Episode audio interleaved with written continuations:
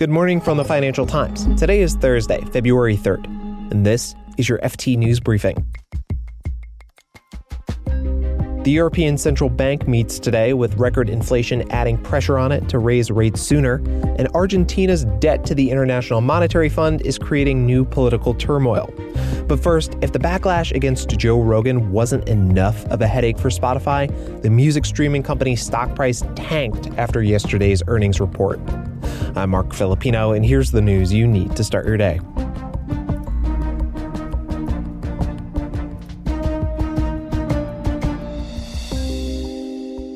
Recently, several high profile musicians announced they were pulling their music off Spotify. They include artists like Neil Young and India Arie, who have been protesting Spotify's blockbuster podcast, The Joe Rogan Experience. They accuse it of spreading COVID misinformation.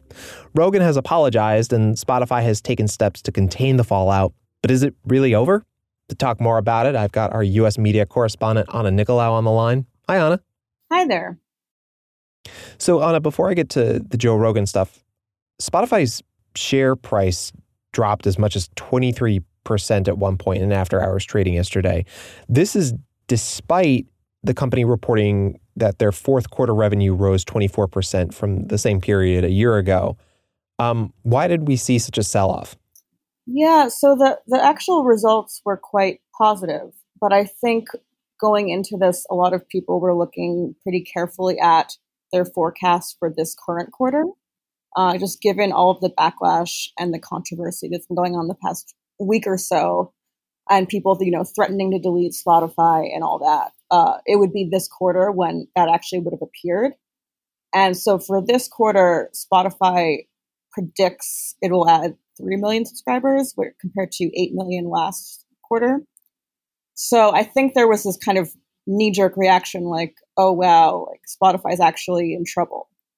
Yeah. And then on the earnings call yesterday, someone actually asked point blank uh, if the Joe Rogan drama would affect Spotify's business.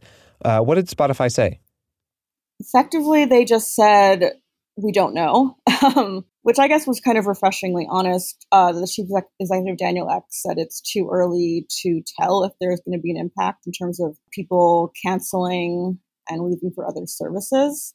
Uh, the, the thing that they said that wasn't particularly encouraging was that their weaker forecast for this quarter did not include any potential impact from the Joe Rogan thing.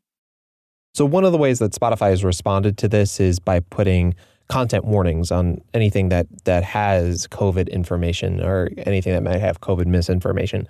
Um, is that enough to stop the bleeding? I think it really depends who you ask. I mean, there were, I think, 200 something doctors and other professionals that had called on Spotify to just kind of do something in terms of, you know, moderating what's on their platform. From what I've been told, Neil Young and others, I don't think anyone was looking for them to, you know, outright ditch Joe Rogan. I think that they were looking for, you know, fact checking and things like that. It's not clear though. I mean, I think we're still kind of in the middle of this story. We don't know yet if these artists will come back and the whole thing will blow over or if it'll kind of continue to snowball.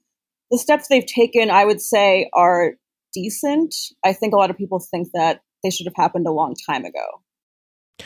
So, uh, considering how much money Spotify has invested in Joe Rogan, uh, would they actually cut ties with him? I don't see it happening just because they need him. Um, but I mean, I think the only way it could get to that point would be, you know, if tons of really big artists pulled their music from Spotify. I think, short of that, it seems extremely unlikely they'll do anything beyond what they've done already. Uh, that's what Daniel Ek said yesterday. He, he called it very dramatic actions they've taken. And it does not sound like he's willing to do anything beyond that. Anna Nicolaou is the FT's U.S. media correspondent. Thanks, Anna. Thanks, Marc. Just a heads up that Spotify wasn't the only tech company to have an ugly quarterly report. Shares in Facebook owner Meta dropped more than 20% in after hours trading yesterday. It came after the company said its first quarter revenue expectations will miss Wall Street's forecasts by up to about $3 billion. Meta blames increasing competition.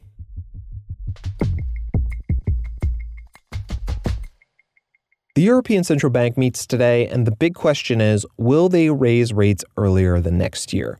Now, the ECB has been slower to indicate that they will raise rates than, say, the Federal Reserve and other central banks.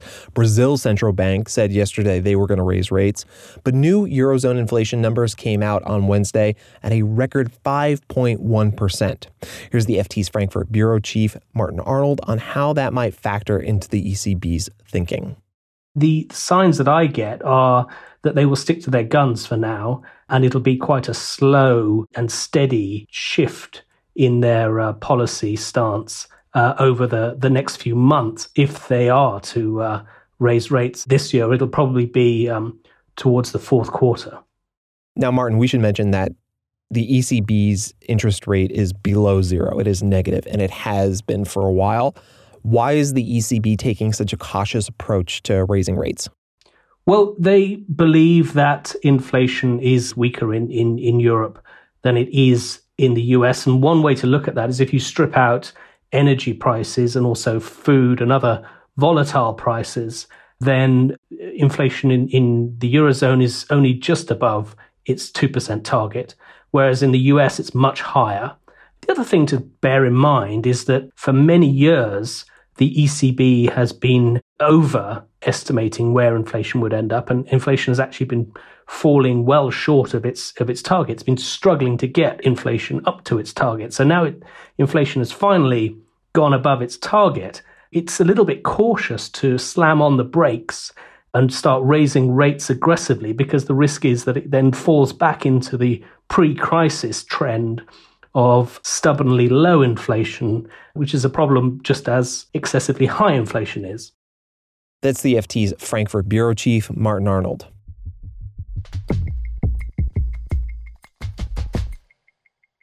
Argentina is in a political crisis after a pivotal lawmaker quit this week. Maximo Kirchner was unhappy with the government's plan to restructure $45 billion in debt owed to the International Monetary Fund. Kirchner was leader of the Peronist bloc in the country's lower house of Congress. Here's our Latin America editor, Michael Stott, with more on Kirchner and the debt deal. He's part of the hard line of the Peronist group who believe that the original loan from the IMF should never have been made. It was something that broke the fund's own statutes because it financed capital flight, that it was done for electoral reasons to fund the previous president's election campaign, and that therefore the IMF shouldn't be repaid in full. And that's really why he's fundamentally opposed to it. The IMF, it goes without saying, reject those allegations.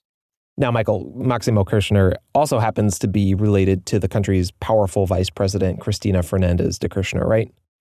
That's right. Yeah, he's her son and the scion of this political dynasty. His father was also a past president, so uh, he has a lot of clout within the radical wing of the Peronist party. So, what does this mean for President Alberto Fernandez, no relation to Cristina? Can the deal that he signed hold in the face of this kind of opposition? Well, this is the big question mark. I mean, he's been clearly very severely weakened by it. It's it's not clear whether he'll be able to muster the support he needs in Congress to get this passed. And the opposition actually now have come out and made life a little more difficult for him by saying that unless the government party is prepared to vote for this unanimously, the opposition are not prepared to follow suit. And that the opposition would, in that case, ask the law be struck out, which, which says that Congress has to authorize a debt deal. Because, of course, the opposition want the political cost of this deal to fall entirely on the government and not on them.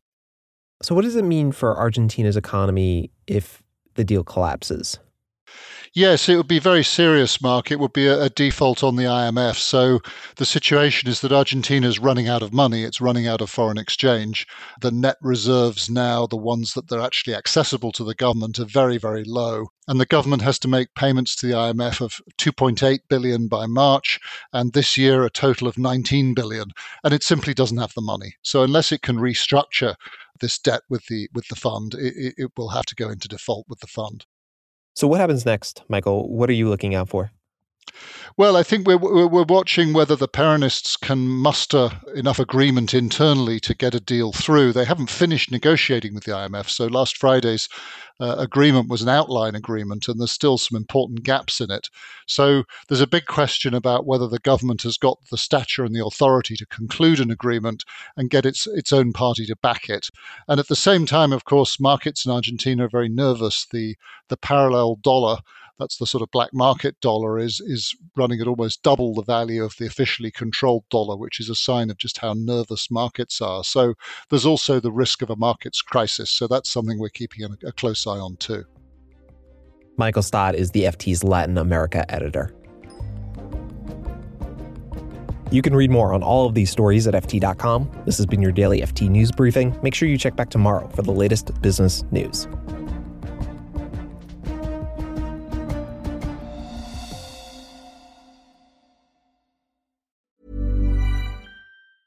Hi, this is Matt and Sean from Two Black Guys with Good Credit. If you own or operate a business, whether it's a local operation or a global corporation,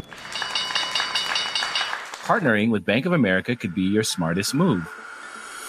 By teaming with Bank of America, you'll enjoy exclusive digital tools, award winning insights, and business solutions so powerful you'll make every move matter. Position your business to capitalize on opportunity in a moment's notice. Visit bankofamerica.com slash banking for business to learn more. What would you like the power to do? Bank of America, N.A., copyright 2024.